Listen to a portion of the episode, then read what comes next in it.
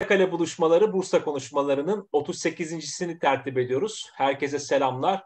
Bu ayki konuğumuz arkeolog Yılmaz Yeniler. Kendisiyle Bursa Arkeoloji Müzesi'ni konuşacağız. Yılmaz, hoş geldin. Hoş buldum. Merhabalar herkese. Nasılsın? Merhaba. İyiyim, sağ olun. Sizler nasılsınız? Bizler de gayet iyiyiz. Arkeoloji Müzesi bizim aslında epeydir gündemimizde olan bir konuydu. Ee, sana kısmetmiş. Bakalım. Cihan, buyur, başlayalım. Yılmaz, hoş geldin. Merhabalar, hoş buldum. Merhaba. Biz direkt şeyden başlayalım. Bu müze şehrimize ne zaman kuruluyor? İlk etabına gidelim. Tamam, oradan başlayalım. Ee, ben önce ama bir tebrik ve teşekkürle başlayayım istedim. Ee, ya bu şehir özelinde kültür sohbetlerini yaygınlaştırmak adına bence çok iyi bir iş çıkarıyorsunuz. Dolayısıyla tebrik ediyorum ve her daim de başarı diliyorum. Teşekkürler. Ee, bir de çok kıymetli e, kültür insanlarının işte alanlarında önemli yayınları olan akademisyenlerden sonra e, naçizane hiçbir şey olmayan beni de davet ettiğiniz için çok teşekkür edeyim. Konuşmacılar arasında şimdiye kadar da en genç ben olacağım herhalde, değil mi? Dilerim. Evet evet, en gençsin. Uğurlu gelirim dilerim. İnşallah. Şimdi bugün e, Bursa Arkeoloji Müzesi veya eski adıyla Bursa Müzesi'nin hikayesinden bahsedeceğim, e, nasıl kurulduğundan. Ama e, böyle çok tanıtıcı ve formal, hani sadece böyle tarihinden bahsedip e, ne tür eserler var içerisinde, koleksiyonu nelerden oluşuyor şeklinde e, bir konuşma yapmaktan ziyade e, daha çok müzeyi mekansal ve manevi olarak diyelim nasıl anlamlandırabiliriz, anlayabiliriz şeklinde bir çerçeve çizmeye çalışacağım. Ben bu yayına hazırlanırken eski fotoğrafların, çektiğim eski fotoğraflara bakarken, işte müzeyle ilgili topladığım akademik yayınlara bakarken şunu fark ettim ve bunun ne yazık ki çok da tartışılmadığını, yorumlanmadığını gördüm. Bursa Arkeoloji Müzesi'nin tarihi ve geçirdiği mekansal dönüşümler, Bursa'nın bizzat kendi sosyopolitik dönüşümleriyle paralel gitmiş aslında. E, ve bu müzelerin önemli bir özelliği tabii. E, çünkü bulundukları şehirlerle e, organik bir bağ kuruyorlar ve ister istemez dönemsel havalardan, e, belli dönüm noktalarından, siyasi dalgalanmalardan etkileniyorlar tabii ki. Bu nedenle bu müzenin hikayesini birazcık Bursa'nın kendisi üzerinden okuyabilir miyiz sorusunu takip ederek başlamak istiyorum ve bu sorunun da önemli olduğunu düşünüyorum.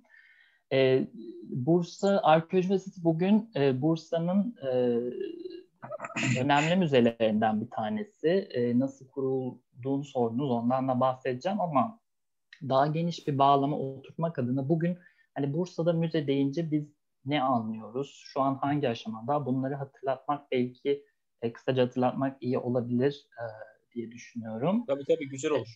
Evet, Bursa bugün, ya bu arada ben bunları söylüyorum ama hani bir e, müze bilimci kimliğiyle veya hani bu alanda çalışmaları olan bir, biriymiş e, gibi anlatmayacağım. Bunları tamamen Bursa'da doğmuş, büyümüş ve geçmişe hep ilgilenmiş bir genç olarak kendi gözlemlerime e, dayanarak. Yılmaz, burada yabancı yok. Herkes Bursalı. Tamam. Tamam, süper. E, şimdi bugün Bursa e, müzeler şehri sloganıyla e, lanse edilen bir şehir. İstanbul, Ankara ve İzmir'den sonra en çok müzeye sahip kent olmakla övünüyor. Yerel yöneticiler, politika yapıcılar tarafından. Özellikle son beş senedir müze vurgusu turizm politikalarında sıkça vurgulanıyor. Hani önceki belediye başkanı, Büyükşehir Belediye Başkanı'nın verdiği demeçlere de baktığımızda sürekli yapılan restorasyon çalışmalarına kenti nasıl yaşayan bir müze kent haline e, dönüştürmek istendiğini çok net okuyabiliyoruz.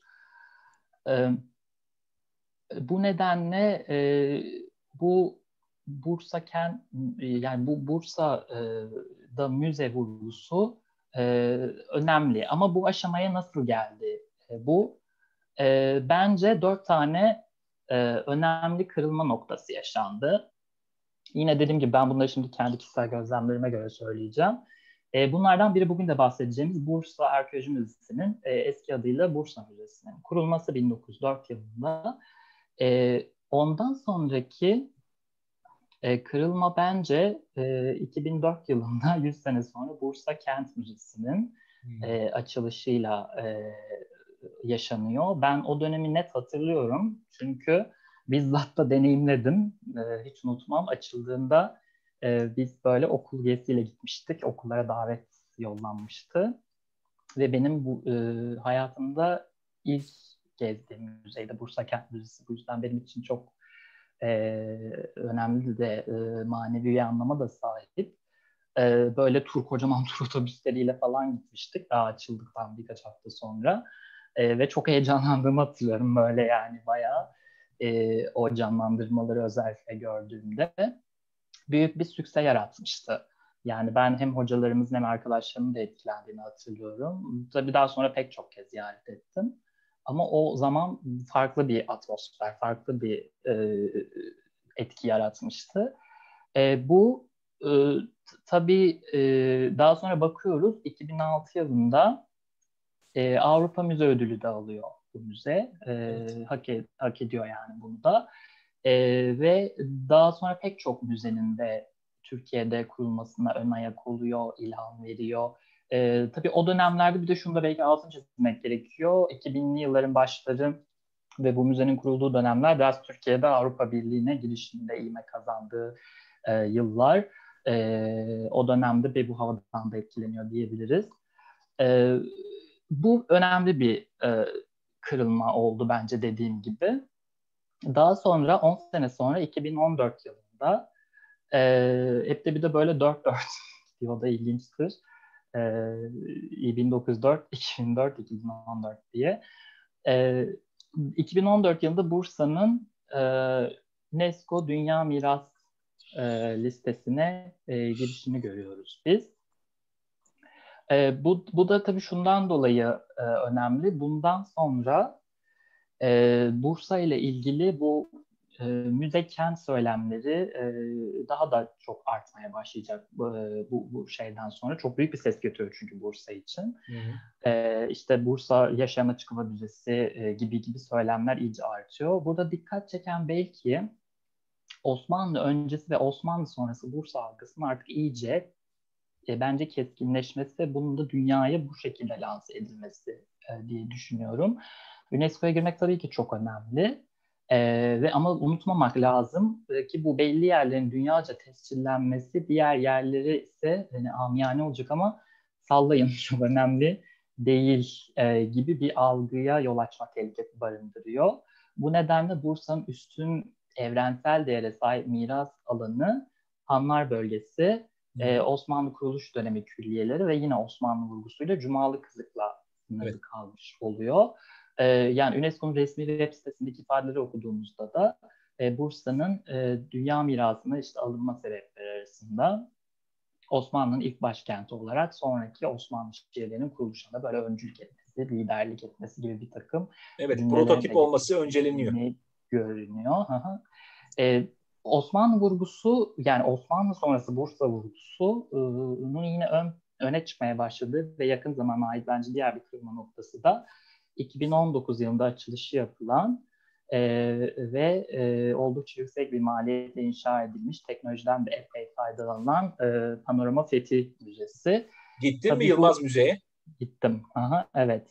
Tabii Biz bu Fethi, bu Fethi Müzesi e, yine Osmanlı Osmanlı öncesinden ayıran bir fethi e, ama bu müzede panoramik deneyimin dışında benim daha çok dikkatimi çeken herhalde E, Diriliş Ertuğrul dizisinin kostümlerinin, aksesuarlarının e, da bu müzede sergilenmesi oluyor. Yani bu da bana göre yine bir kırılma e, noktası Bursa için, Bursa müzeciliği ve turizmi için. Hmm. Tabii pek çok eşiklerden geçiyor aslında Bursa. Hani bu müze kenti olma e, reklamını elde etmek için son zamanlarda önemli gelişmeler oluyor. Mesela Aktopraklık'ta Arkeol Park açılıyor.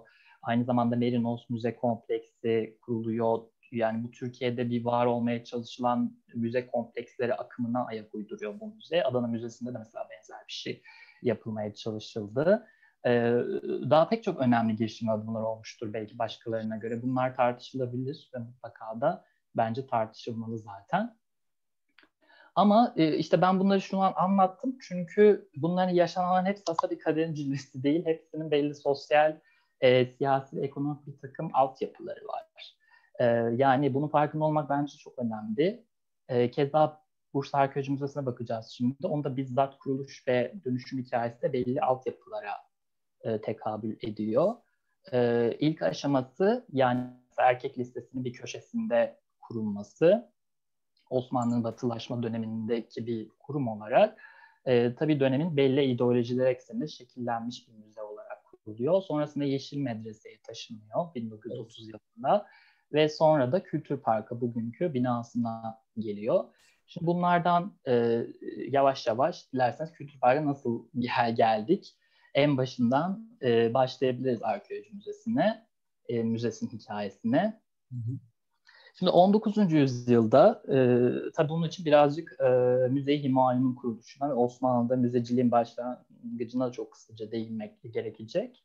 E, ilk müze Ayairne'de bin sekiz yüz kırk altıda kuruluyor Müze-i Hümayun. Sonra Çinili Köşk e, ve Sanayi Nefise Mektebi'ne transfer. Oradan da e, neoklasik tarzda inşa edilmiş Lahitler Müzesi'ne e, ne doğru bir evrim görüyoruz e, müzecilik açısından. Tabii bu e, kuruluş sürecinde hani bizzat başında rol oynamasa bile e, bu binaları batılı bir trende sokan, işte inşaatlarında rol oynayan ve eski eserlerin kazılması, korunması e, bağlamında e, Asari Atika nizamnamesinde yayınlayan e, müzeci Osman Hamdi Bey'i de anmak e, gerekiyor bu noktada.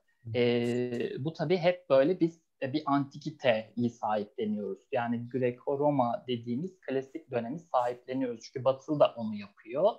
E, Osmanlı'nın ne farkı var? Osmanlı'da o geçmişi sahiplenerek bu müzelerde hem mimari anlamda hem de koleksiyon yani içerideki eserleri bakımından bunu bir nevi sahiplenmiş oluyor. Bunun anlamda da Avrupa'daki British Müzesi gibi müzelere de biz buradayız mesajını vermiş oluyor.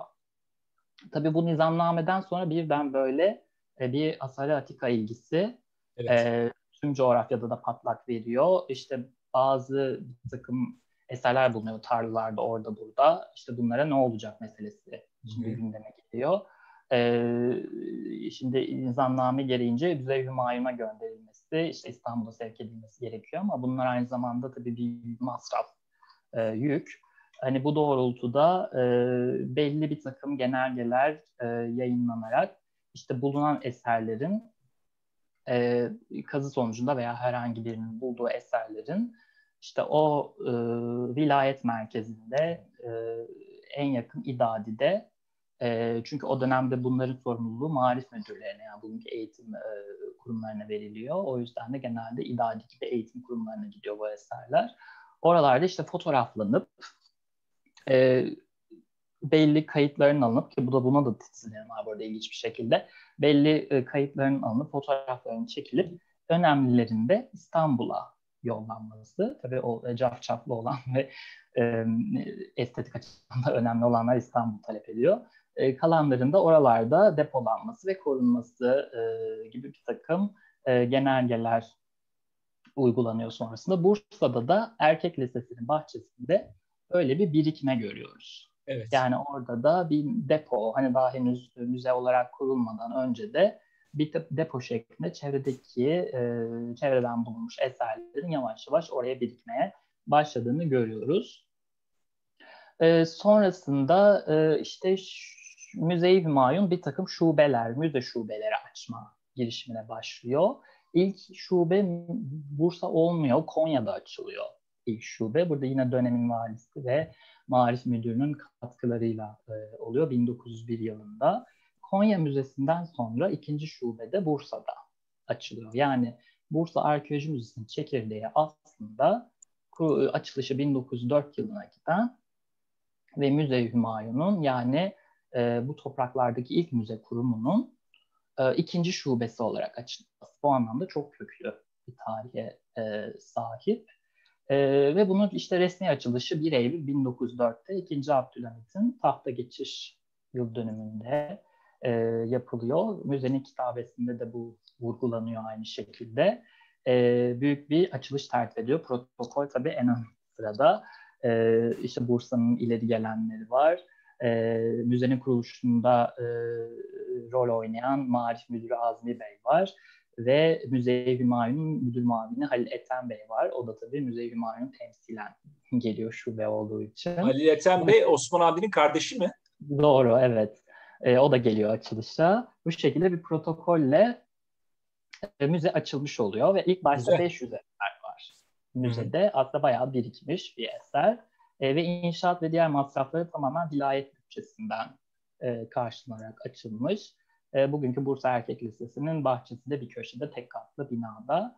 E, ve e, belgelerde geçen, yani o dönemde e, ki belgelerde müzeyle ilgili geçen e, şöyle de bir ifade var. Bunu yine İsmail Yaşayanlar Hoca'nın yayınlarında da kendisi E, analiz etmişti. Şöyle bir ifade geçiyor mesela. Ziva ve tozdan hikaye ile erbabı tetebbuğun enzarist ifadesi diyor. Yani ışık ve tozdan e, koruyarak e, aynı zamanda araştırma erbabının da istifadesi için. Mesela bu bence çok ilginç bir şey. E, çünkü biz o dönemde aynı zamanda biliyoruz ki e, Bursa Avrupalı araştırmacıların da işte arkeologların dikkatini çeken bir şehir. Yani eski eser işte Roma, Bizans döneminin Bursa ve çevresinde neler olup bitiyor. Bunlarla ilgilenen bir sürü araştırmacı ve kazı yapmak için gelen insanlar var. Bunlar için de bu müzenin böyle bir araştırma fonksiyonu da aslında üstlenmiş olduğu yine ilginç bir özellik bence. Yani sadece eserleri korumak ve onları kaydetmek değil, aynı zamanda bir eğitim binasında İdadi'de kurulduğu için eğitim evet. rolü aynı zamanda araştırma. Yani gelecek araştırmacıların bunun eserleri incelemesi, bunlarla ilgili raporlar, yayınlar çıkarması gibi bir takım e, amaçlar edinilmiş oluyor. Bunu da yine altını çizmek lazım. E, daha sonrasında e, Yunan işgali altında burası yağmalanıyor ne yazık ki. E, ve buradaki eserler Yunanistan'a götürülmek üzere Mudanya'ya nakledilmiş. Hmm. E, ama işgalden sonra da e, bereket Mudanya'da bekletildiği için tekrar geri e, Bursa'ya taşımışlar. Son kurtarma hamlesi böyle. Ama e, yani tabii o arada bazı üzerindeki eserlerine numarası silinenler olmuş, karışan birbirine karışanlar olmuş falan o anlamda. Yani tabii bu anlamda şanssız bir müze. İleride de bahsedeceğiz. Bu taşınma dönemlerinde ne yazık ki veri kayıpları oluyor. Yani evet. bazen envanter numaraları üst üste veriliyor. E, silinenler, numaraları silinenler oluyor. Kayıtları karışanlar oluyor vesaire. E, bu taşınmaların hani sürekli diğer değişikliklerin de böyle bir dezavantajı ne yazık ki var. Sonra Cumhuriyet dönemine geçiyoruz. E, Cumhuriyet döneminde e, bir süre aynı binada faaliyet, yani Erkek Lisesi'nin o e, binasında, köşedeki binasında e, yine bu eserler sergilenmeye devam ediyor. E, bir müdürlük oluyor tabii. E, farklı bir kurumsal yapı oluyor Cumhuriyet döneminde. Ee, ve e, birkaç müze müdürlüğünden sonra e, Bursa yine Sultanisi mezunlarından Mahmut e, Çaha Bey e, müdürlüğe atanıyor. Onun döneminde de bu müze binasının boşaltılması gündeme geliyor ve o dönemde bin dokuz yüz otuz yılında bakıyorlar işte Bursa'da metrop olan binalar, e, Yeşil Medrese var, oraya alabiliriz deniyor ve e, eserlerin Yeşil Medrese'ye, Yeşil Külliyesi'ndeki medreseye taşınmasına e, karar veriliyor. E, burada eserler tabii ilk açıldığında da e, şimdi son sonunda belki fotoğraflarını da göstereceğim. E, bu Erkek Lisesi binasında girişten girdiğinizde iki salona ayrılıyor. Bu iki salon sağında İslami eserler, yani bir takım el yazmaları vesaire var. Sol tarafında da gayri İslami eserler sergilenmiş, klasik dönem eserleri sergileniyor. Aynı şekilde tür, e, Yeşil Medrese'deki e, bina da bu şekilde e, kullanılıyor. İslami ve gayri İslami eserler olarak ikiye ayrılıyor. E, bu Yeşil Medrese'de e, taşınma e, dönemi de ilginç. Tabii bir taraftan e, dini bir yapının içinde, Ee, ve aynı zamanda belki de Bursa için daha önemlisi klasik bir Osmanlı e, eserinin içerisinde e, bir takım e, İslami olmayan eserler sergileniyor. O da bence çok ilginç bir deneyim e, ve e, Kültür Park'a daha sonra taşınırken orada geride kalan İslami eserler Türk İslam Eserleri Müzesi'ne dönüşüyor. Bugün de yine e, yeni restorasyondan çıktı bu arada. E, gidip ziyaret edilebilir. Ben henüz yeni halini görmediğimi çok merak ediyorum. Yani aslında şunu da söyleyebiliriz ki Bursa e, Müzesi, Bursa Arkeoloji Müzesi ve Türk İslam Eserleri Müzesi olarak ikiye ayrılmış oluyor. Ama aslında bu müzeler kardeş e, baktığımız zaman. Ee, ilk başta bunların eserleri, yani nüveyi, çekirdeği oluşturan koleksiyon bir arada hep beraber sergileniyor. Önce Erkek Lisesi'nde, daha sonra Yeşil Medrese'de. Ee, Kültür Park'a taşınma durumuna geçmeden önce bir şunu da belki altını çizmek gerekiyor unutmadan. Ee, müzenin kuruluşundan dört sene sonra, yani bin dokuz yüz dörtten dört sene sonra e, Fransız arkeolog Gustave Mendel tarafından bir katalog hazırlanıyor müze için. E, Katalog du Musées diye. Bu müzede yer alan tüm Yunan, Roma ve Bizans eserlerinin işte kayıtlarını e, ve bazı fotoğraflarını da içeriyor. O dönemin tabii dilinde Fransızca da hazırlanıyor. Çünkü hani bugün nasıl İngilizce uluslararası dilse, o dönem içinde e, Fransızca öyle. O dönemde e, yani bunun da Ee, bir taraftan dünyaya tanıtılması bu eserlerin, yani müze kataloğu demek bir taraftan, bunda e, yani müzede sergilenen eserlerin e, araştırmacılara da açılması, e, detaylı olması açısından önemli oluyor bu katalog. Ne yazık ki e, henüz bunun Türkçe Türkçe çevrildi, çevrilmedi bu. Bir de e, sonraki ikinci katalog yüz sene sonra yayınlanıyor. Bursa Arkeoloji Müzesi'nin Sike Teşhir kataloğu oluyor.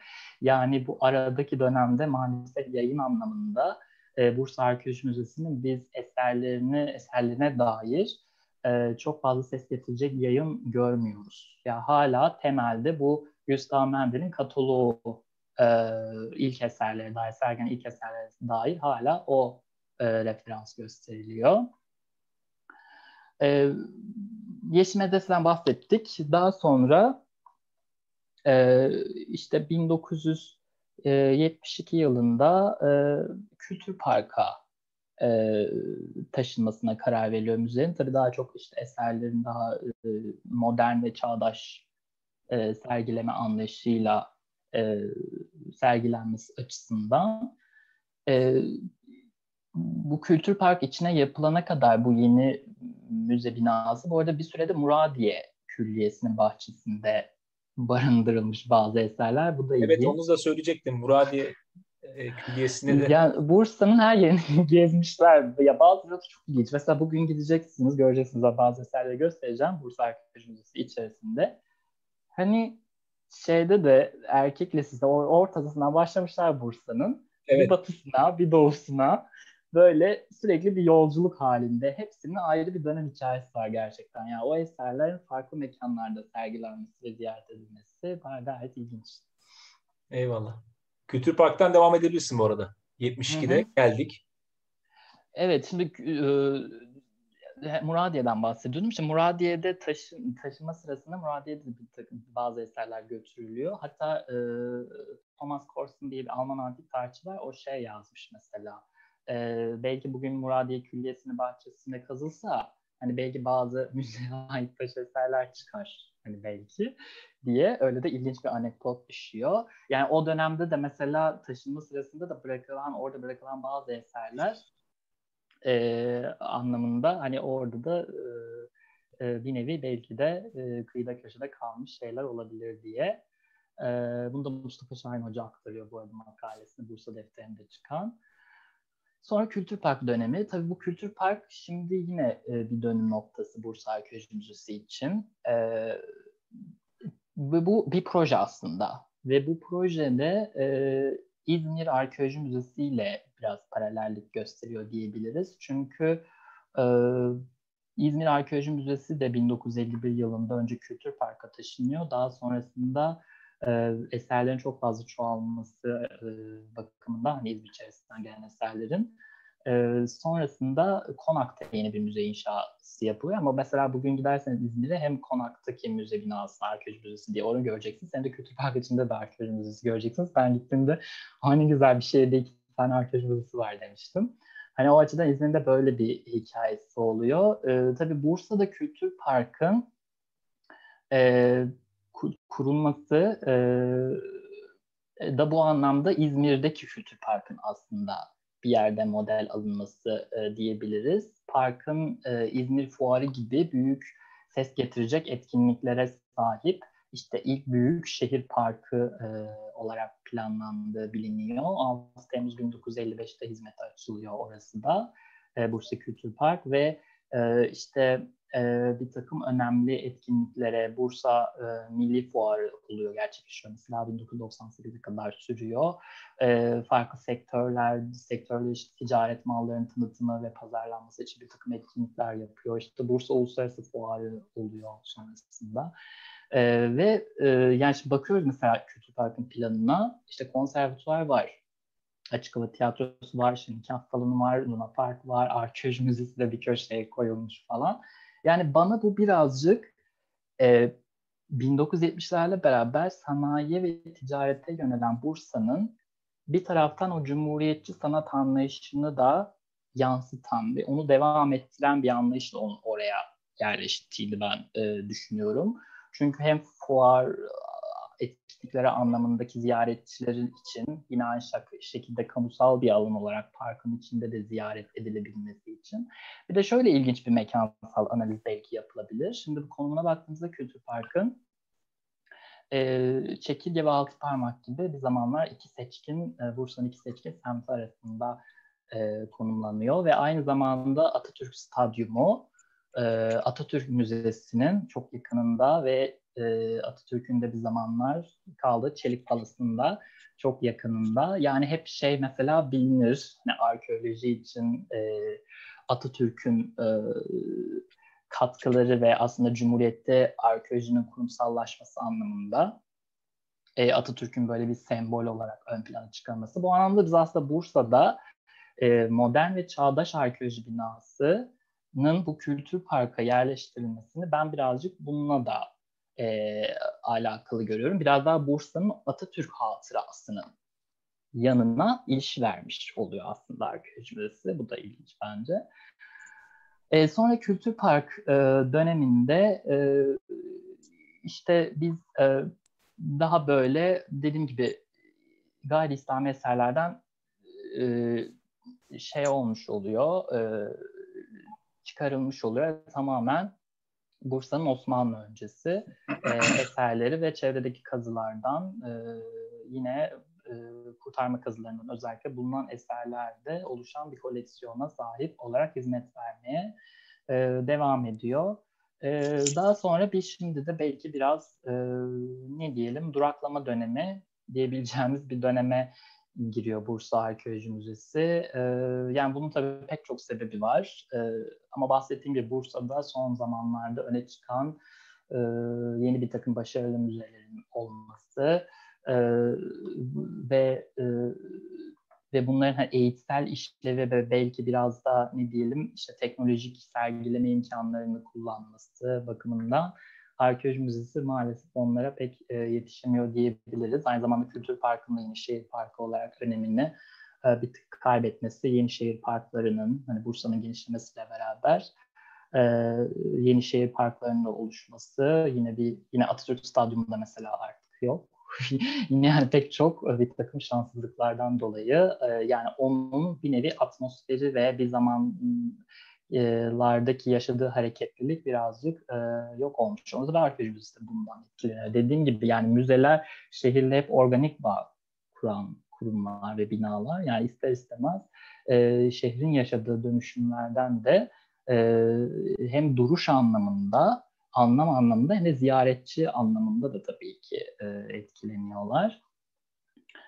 Ee, ve şöyle bir e, mesela Ocak iki bin yedi'de yayınlanan Bursa Defteri sayısında şöyle bir ifade geçiyor. Ee, panelde şöyle bir şey tartışılmış. İşte Bursa Müzesi'nin yüz yılı aşkın e, bir geçmişi var. Kültür kurumlarımızın en köklülerinden biri.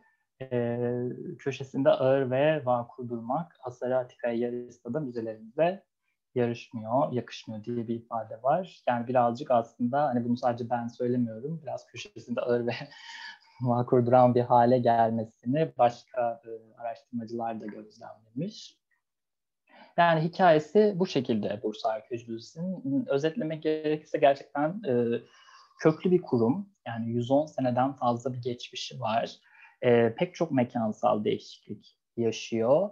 E, Müze-i Hümayun ikinci şubesi olarak kuruluyor. Yani bu topraklardaki ilk müze kurumunun ikinci şubesi olarak kuruluyor.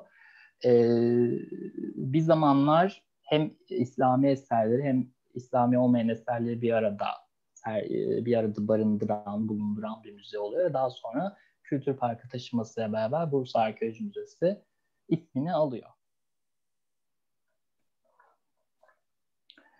Evet, şimdi dilerseniz biraz hem eski fotoğraflarına bakalım hem de biraz koleksiyonuna bakıp hani neler var, neler yok birazcık böyle özet geçmeye çalışacağım ve benim için hani önemli birkaç eseri böyle seçtim. Onları böyle birazcık e, detaylı e, onların yine görsellerini kullanarak anlatmaya çalışacağım. E, ekran hemen paylaşıyorum.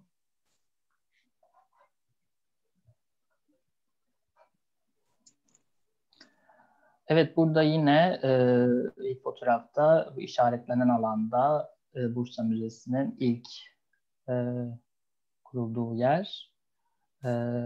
İdadi'nin bahçesinde hemen girişten girip sola döndüğünüzde bu tek katlı bina. Burada yine e, böyle bir ambiyans yaratılmış, girişin iki yanına böyle evet. Kolosal heykeller koyuyor ve kitabe burada özellikle yine dikkatinizi çekeyim. Kitabe e, yine dediğim gibi ikinci Abdülhamit'in tahta geçiş yıl dönümünde açıldığı için müze. Ee, yine onun e, hilafetine yönelik e, övgülerde yer alan e, bir kitabı. Bu kitabı da aslında şanssız birazcık şundan dolayı.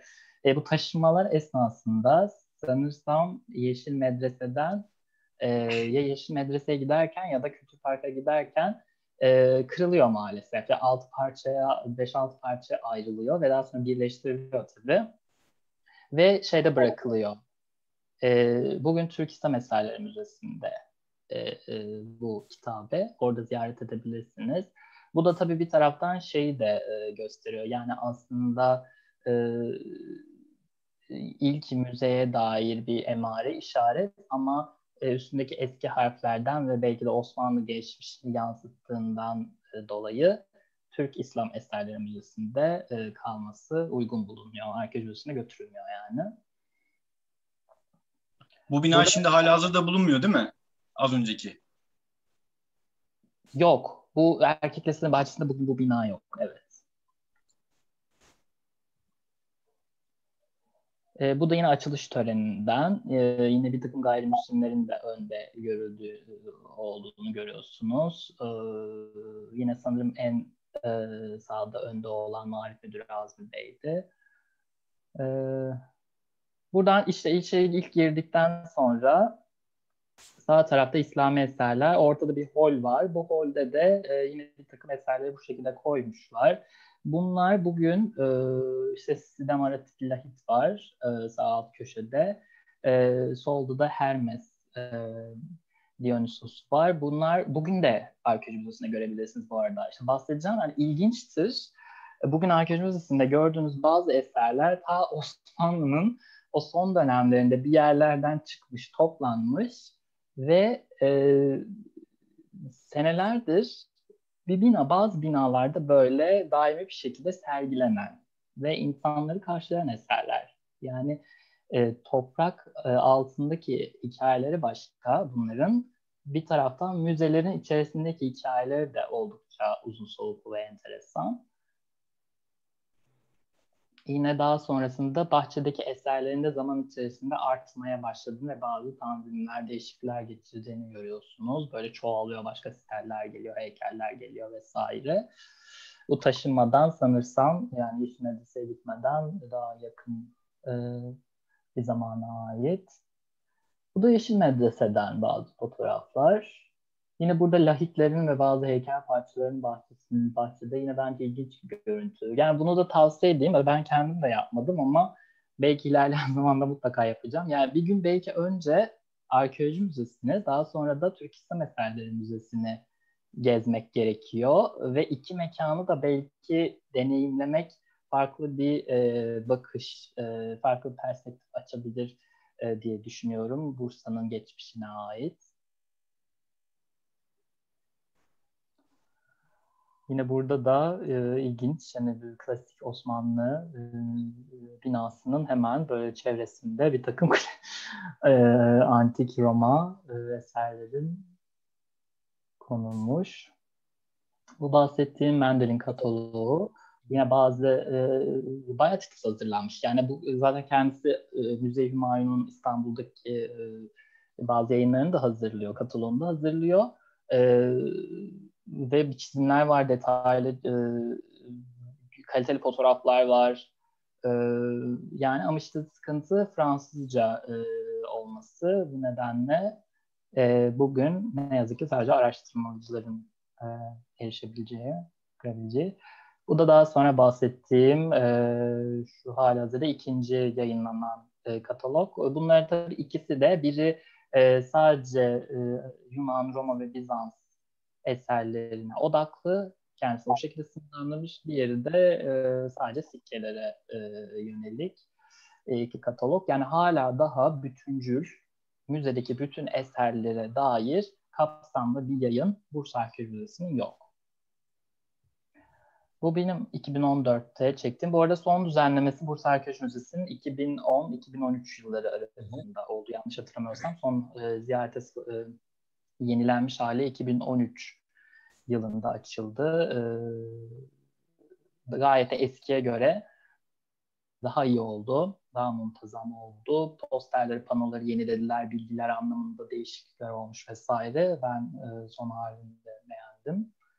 Zaten önceki halini görmemiştim sanırım ben. E, bayağı geç gördüm. Dediğim gibi ilk gittiğim müze Bursa Kent Müzesi ama Bursa Arkeoloji Müzesi'ni ben çok çok çok sonra gördüm. Yani bu da bence e, kendi başına bu da bir şey anlatıyor belki de. Bu da yine üç sene sonra yine gitmişim aynı açıdan çekmişim. Yine Ağustos ayında. Bunları hep ben kazıdan döndükten sonra böyle dijital haline getirdim. Bursa Arkeoloji Müzesi'ni sürekli böyle ziyaret etmeyi. O yüzden bu Ağustos ayında ve kazıdan döndükten sonra hemen böyle soluğu burada aldığım için. Sonra girişten sonra biz şimdi burada planı var. Ee, işte dört ana salonu var müzenin. Hı hı. Ee, şu anki e, binasından bahsediyorum. İşte girdikten sonra sağa döndüğünüzde e, birinci salonda e, Filik dönemine kadar olan eserleri görüyorsunuz. İkinci salonda taş eserler e, sergileniyor. E, üçüncü salonda e, Arkaik Çağ ve Bizans'a kadar olan aralıktaki eserler sergileniyor. Böyle kronolojik bir sıralama yapılmış ve son ve müzenin en dikkat çeken e, bölümü de Üçpınar Tümülüsü'nün canlandırmasının e, sergilendiği alan. Birinci salonda dediğim gibi Filik dönemine kadar olan daha çok prehistorik e, dönemlere ait eserler sergileniyor. Burada bir takım satın almalarla müzeye kazandırılmış e, Asur ticaret kolonileri döneminden tabletler var. E, Erzurum'dan yine satın almayla getirilmiş karas seramikleri var. Yani şöyle bir şey olmuş. Bu da bence çok ilginç. Bir yerde bir Anadolu uygarlıkları e, sergisine doğru e, dönmüş bu müzenin. Yılmaz yanılmıyorsam Afyon ve Kütahya'dan da var değil mi burada malzeme? Var. Yani çok geniş bir e, alan. Repertuar. İlkinden beri zaten ilk kurulduğundan beri işte e, Yalova'dan var. E, Yalova'dan var evet.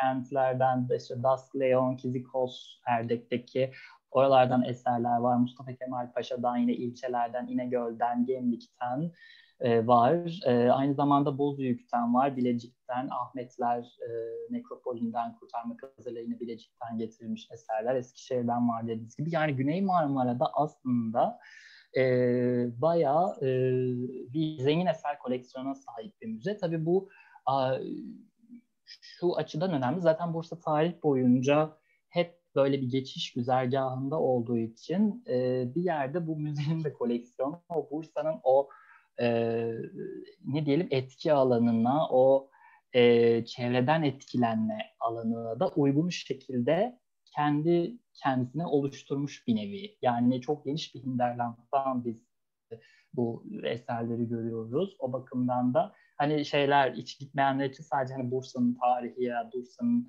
e, kent içindeki bulunan eserleri zannedilmesin.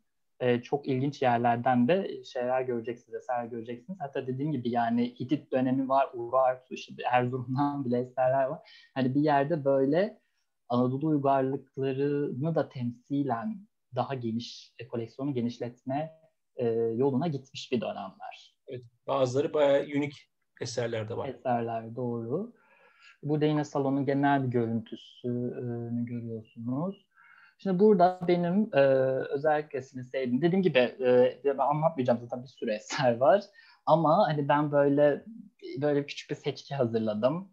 Hani belki de e, gittiğinizde gördüğünüzde ilk defa olacaklar için veya e, daha önce görenler için. Hani belki biraz daha böyle farklı gözle bakarsınız. Hani biraz daha böyle dikkat edersiniz, dikkatinizi çeker diye böyle küçük bir seçki hazırladım. Burada yine Aktopraklık, yine Bursa için önemli bir tarıma, tarım toplumuna geçiş e, aşamasına dair çok güzel veriler sunan ve daha sonra kalkolik dönemde yine E, toplumların komplikeleşmesine dair de önemli veriler sunan bir höyük, Aktopraklık. E, orada e, Ulamak Gölü yakınlarında bu arada, bugün de Arkeol Park olarak ziyarete açık. Oradan bir böyle bir boncuk kakmalı kap var. Bu benim çok e, çok hoşuma gidiyor çünkü e, bir kere böyle boncuk kakmalı kaplar çok yok. E, o anlamda önemli. Ve bir de böyle, bu arada bu mezar hediyesi, zaten mezar hediyelerine daha çok böyle daha titizlenmiş, özenmiş eserler koyuluyor. Hı hı. Burada bir kadın mezarından çıkmış bir eser. Yani burada mesela şey önemli tabii, kabın böyle etrafına sanki boynuna asılmış gibi bir kolye neredeyse tasvir edilmiş burada. Yani normalde kolyeleri biz ölü e, hediyeleri olarak görüyoruz ama e, bu boncuklardan dizilmiş sıraları biz ilk defa böyle bir kabı böyle e, süslediğini görüyoruz. Sanki bir insan boynuna asılmış gibi, bu benim mesela evet, çok hoşuma giden bir şey. İkinci salonda taş eserler var. Burada yine önemli Helenistik ve Roma dönemine ait e, mitolojik figürler var. Dair aristokrat heykelleri, yönetici heykelleri vesaire var. Burada polikrom bir erkek büstü var. Bu şundan dolayı bunu koydum çünkü bu Mendel'in kataloğunda da fotoğrafını bile verdiği, hemen burada sağ üstte göreceksiniz. Ve Bursa Müzesi'nin ilk oluştuğundan beri, hani bu bugüne kadar e, olan eserlerden bir tanesi. Mendel bunu çok unik ve ilginç bir eser olarak tanımlıyor. Bir kere boyalı. Yani biz zaten e, o dönemde hani sitellerin ve lahitlerin e, boyandığını biliyoruz ama bana bunlar maalesef günümüzde boya kalıntıları çok e, ulaşmıyor. O, o anlamda. Bu arada Mendel bunu Kizikos'tan, bugünkü Erdek'ten e, geldiğini söylüyor. Ve e, bu boyama stilini ve e, boyama stilini böyle empresyonist stile benzetiyor. Hmm. E, ve burada mesela surat ifadesi olsun, o bireysel e, yüz ifadesi olan vurgu olsun, gayet e, o dönem için, e, bu arada benzerlerine bakarak üçüncü yüzyıla tarihlendiriyor bunu. E, ve o anlamda çok ilginç bir büst. Yine bu taş eserler salonunda e, hemen böyle girdiğinizde sonra sizi böyle bir küçük bir odaya sokacak e, devam ettiğinizde bu salonun sonunu. Orada iki tane e, metal, bronz heykelle karşılaşacaksınız. Bir tanesi Apollon heykeli, bir tanesi de Athena heykeli. Bunlar da yine gayet müzenin e, koleksiyondaki önemli parçalardan. E, hatta bu Apollon heykeli e, bazı şeyde yayın organlarında Mustafa Kemal Paşalı Apollon diye de e, geçirilmiş. Hatta bulunduğunda böyle bir şeyde çekilmiş, beraber fotoğrafta çekilmişler. Bu bin dokuz yüz yetmiş beş yılında yaz ayında bir e, çiftçi buluyor bunu Mustafa Kemal Paşa'da e, ve böyle müzeye e, teslim ediliyor. E, tabii bir konservasyon süreci oluyor. İstanbul Arkeoloji Müzesi'nde yapılıyor konservasyonu bu arada.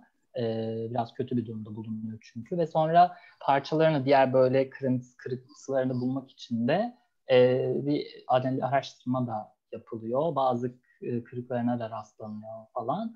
E, konservasyondan sonra da yine müzede sergilenmeye e, başlıyor. Bu Mustafa Kemal Paşa'da daha sonra Athena'nın bir büstü de çıkacak. Yine o bölgeden çıkacak. Bu, bu hep böyle e, e, oradaki bir antik kentle e, özdeşleştiriliyor e, bu, bu iki eserde. E, Miletopolis ile özdeşleştiriliyor ve Miletopolis bugün her ne kadar sınırlarını e, şey yapamaz, yani arkeologlar bilmese de e, bu İzmir-Bursa Karayolu'nun yapımı sırasında da yine bazı eserler e, çıkıyor o bölgeden ve orada aslında bir antik kent e, olduğu düşünülüyor. Dediğim gibi sınırları belli değil, e, ne tür yapılardan oluştuğu belli değil ama bunlar da yine o bölgeye yakın yerlerden çıkmış eserler ve muhtemelen de tapınak e, gibi kutsal binaların içerisinde bir yerlerde e, bulunmuş eserler. Tabii kontekstleri bilinmiyor. İşte dediğim gibi Bursa Arkeoloji Müzesi'nin ne yazık ki önemli sorunlarından birisi eserlerin birçoğunun bilimsel kazı yoluyla sağlanmamış olması. Kurtar, yani kurtarma kazıları var tabii ki, bilimsel kazılarda eserler de var ama özellikle bu ilk müzenin ilk oluştuğu koleksiyonda, hani Osmanlı döneminde genelde etraftan bulunup getirilen, Ee, yine aynı zamanda son e, dönemlerde de yine işte steller olsun, lahitler olsun, bir takım heykel parçaları olsun. Hani bir yerlerden bulup e, teslim ediliyor ama ne yazık ki e, yani kazı yoluyla e, bulunmadığı için tarihlendirmesi bile çok zor yapılıyor. O anlamda çok fazla bir şey söylenemiyor üzerinde. Yine Miletopolis'ten e, bir takım eserler. Burada da mesela benim dikkatimi çeken, e, yine çok ilginç bulduğum. Bu aralarda sosyal medyada da bayağı e, Bursa Arkeoloji Müzesi'ne gelen her kişinin mutlaka paylaştığı, dikkatimi çeken bu tezgah ağırlıkları var. Çünkü bunlar bugünkü emojilere benzetiliyor. O nedenle sosyal medyada zaten çok paylaşılıyor. Aynen öyle. Çok daha önce yoğun bir şekilde bunlar var. Kimsenin daha önce dikkatini çekmiyordu da sonradan birden böyle şey olmaya evet. başladı bunlar. E, bu tabii, yani muhtemelen sembolik bir anlamı var bunların, bu yüz ifadelerinin. Yoksa tezgah harfleri zaten pratik e, kullanılan araçlar, e, objeler. E, burada tabii o yüz, üzgün surat ifadesi birazcık sanki o Miletopolis'in de o geçirdiği e, e, hani o depremler olsun, kötü olay, işte daha sonra karayollarının inşaat faaliyetleri vesaire aslında Ee, hiçbir zaman tam anlamıyla gün yüzüne çıkarılmamasında böyle bir e, ne diyelim sembolik ifadesi gibi okuyorum ben bu üzgün surat ifadesini. Bu iki salondan sonra yine ortaya hole geldiğinizde üç salon. Bu sağdaki işte Arkaik ve Bizans dönemi arasındaki eserlere gidiyor. Sol taraftaki Üçpınar Tümülüsü canlandırmasına gidecek. Bu sol tarafta yine ilginç. Ee, Antandros'tan e, yine Balıkesir'de bugün e, oradaki nekropol kazılarından çıkmış e, çocuk oyuncakları var. Yine çocuklar genelde arkeolojide birazcık göz ardı edilen e, grup diyelim e, ve müzelerde de böyle genelde e, böyle çok ayrı görmezsiniz böyle çocuk oyuncakları bir arada böyle sergili, ama Bursa Müzesi'nde öyle olanla benim çok hoşuma giden ve sevdiğim böyle bir vitrin var. Hmm. Ee, işte böyle küçük silahşör figürleri, hayvan figürleri, işte ağaçak kemikleri falan. Bu kısımda benim oldukça hoşuma gidiyor. E, Üçpınar Tümülüsü tabii bu e, az önce de bahsettiğim gibi müzenin en dikkat çeken bölümü ve e, son olarak da görüldüğü için böyle insanların genelde memnun ayrılmalarına yol açan, müzeden memnun ayrılmalarına yol açan bölüm. Ee, burada yine e, bir tümülüsünde kurtarma kazısında Karacabey'de bugün Şükraniye Köyü yakınlarında e, bulunan bir e, tümülüste ki e, işte burada at arabası kalıntıları buluyorlar ve daha sonra bunu böyle bir canlandırma e, modeliyle sergilemeye karar veriyorlar. E, mezar biraz kötü durumda bulunuyor çünkü antik dönemde zaten yağmalanmış. O anlamda e, biraz böyle karmaşık yani ilk bulunduğu zaman, ama daha sonra işte kemikler, E, iskeletler ve mezar hediyeleriyle beraber bu kurşun takımları ve at arabası parçaları da bulununca bayağı ses getiriyor. Yani bayağı e, önemli, ilginç e, olarak kabul ediliyor. Bu salonda bir de e, Greco-Pers e, yani Pers dönemine ait e, bir stel var. Bu da çok önemlidir, uniktir. E, çünkü Anadolu'da Pers eserleri çok fazla yoktur. E, özellikle bu bölgede. Bir tanesi İstanbul Arkeoloji Müzesi'nde var. Burada da yine bir tane e, eseri var. Ama şurada şöyle ilginç bir nokta var. Bu sitelin yanına İstanbul Arkeoloji Müzesi'nde olanın kopyası da koymuşlar. Hmm. Yani onları karşılaştırmak için. Yanında da yine İstanbul Arkeoloji Müzesi'nde sergilenen Kizikos rölyefi var. Onu da koymuşlar. Yani burada İstanbul Arkeoloji Müzesi'nde referans var. Mesela bu benim çok dikkatimi çekiyor. Bu eserler bugün İstanbul Arkeoloji Müzesi'nde bunların Bursa'daki replikalarını, yani Bursa Arkeoloji Müzesi'nde bunların replikalarını, kopyalarını göreceksiniz. Bu da hmm. bana şey gibi geliyor, Müze-i Hümayun'a böyle bir referans gibi geliyor. Ki sadece İstanbul Arkeoloji Müzesi'ne tek referans bulma kalmıyor. Yani müzenin içinde böyle dikkatli baktığınızda böyle İstanbul Arkeoloji Müzesi'ne böyle panolarda da böyle bir takım göndermeler, bahsetmeler falan oluyor. Hani bu böyle şey gibi, sanki bir zamanlarki diyaloglarına, yani tabii diyalog şimdi de devam ediyor da hani bir zamanki yakın diyaloglarını da böyle e, anımsatan şeyler, e, izler diyelim. Müze bahçesi yine önemli. Müze bahçeleri ben hep söylüyorum, genelde çok hızlı geçiliyor, bakılmıyor, ama Bursa Arkeoloji Müzesi Türkiye'deki en zengin sitel koleksiyonlarına sahip bir müze. Çok fazla mezar taşı, antik dönemden mezar taşı barındırıyor. Bunlardan beni en etkileyen ve ilk gördüğüm zaman istemsizce böyle bir gözlerimin dolduğu bir sitel var. Bunu da bilmiyorum bu arada, çok araştırdım. Hani belki de böyle envanter numaralarını falan da sorup müzeden de öğrenmek lazım, bilemiyorum. Hiçbir yayında denk gelmedim. Ee, nereden geldiği ve tarihlendiği de belli değil. Roma dönemi olmalı.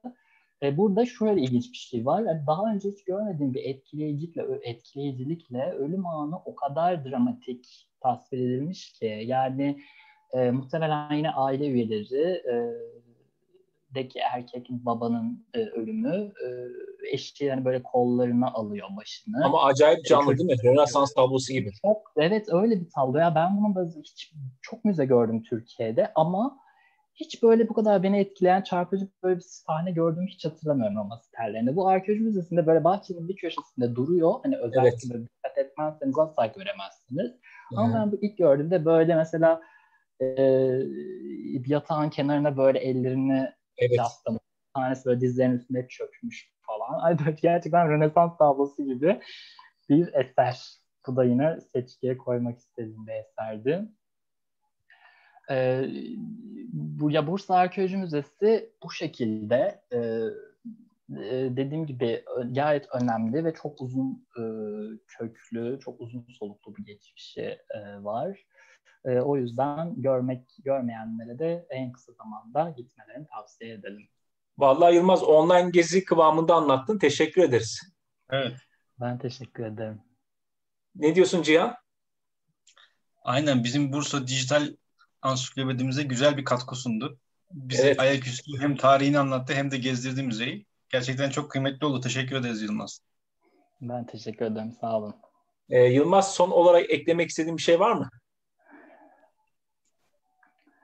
Ee, Valla şunu söyleye, söyleyebilir belki. Bu müze e, yani benim açımdan e, şimdi genelde hani müzeler barındırdıkları eserlerle e, hani ön plana çıkıyor, anılıyor. Ama bir taraftan da hep insan böyle bütüncül bir hikaye, bir anlam arıyor müzelere dair. E, Arkeoloji Müzesi aslında genel olarak ve Bursa'daki de öyle, e, daha böyle ölüm teması üzerinden giden, e, bir ölüm hikayesi çizen e, yerler, mekanlar. E, bu şundan dolayı e, böyle oluyor. Çünkü genelde kazılarda e, bütün e, işte e, tam şeklinde ulaşan ve estetik anlamda önemli objeler genelde mezar kontekslerinden çıkıyor. Bu anlamda hani kapalı alanda sergilenen eserlerin birçoğu da aslında mezar kontekstlerinden gelen e, eserler. E, bu e, açıdan bakacak olursak ben hem bahçesindeki steller olsun, hem içerisindeki mezar kurtarma kızlarından, Tümülüs, yine Üçpınar Tümülüsü'nden bahsederken hepsini bir arada düşündüğümüzde ben Bursa Arkeoloji Müzesi'nde böyle kocaman bir e, mezarlık gibi e, düşünüyorum. E, yani gelmiş geçmiş insanlara dair e, geride bıraktıklarıyla alakalı e, bize bence e, önemli şeyler söylüyor ama aynı zamanda bu e, bilimsel anlamda değil, bir taraftan da insanın kendisiyle alakalı. Hani o anlamda gidildiğinde, ziyaret edildiğinde birazcık o e, arkeolojik e, bilgi anlamında değil de birazcık da yaşama dair, insana dair, insanların geçmişine dair yani ne söylüyor, bize dair, bana dair ne söylüyor şeklinde bir gözle e, bakılmasını ben tavsiye ederim. Çünkü ben öyle yapıyorum. Eyvallah. Ölüm teması yoğun dedin çünkü Muradiye'ye komşu. Ben de öyle kapatayım. O da, evet. Çok güzel oldu. Eyvallah. E, ağzına sağlık Yılmaz. İyi ki geldin. Çok güzel oldu bizim için. Çok sağ olun. E, yeni bir yayında görüşmek üzere. Herkese iyi akşamlar, sevgiler. Hoşça kalın. İyi akşamlar.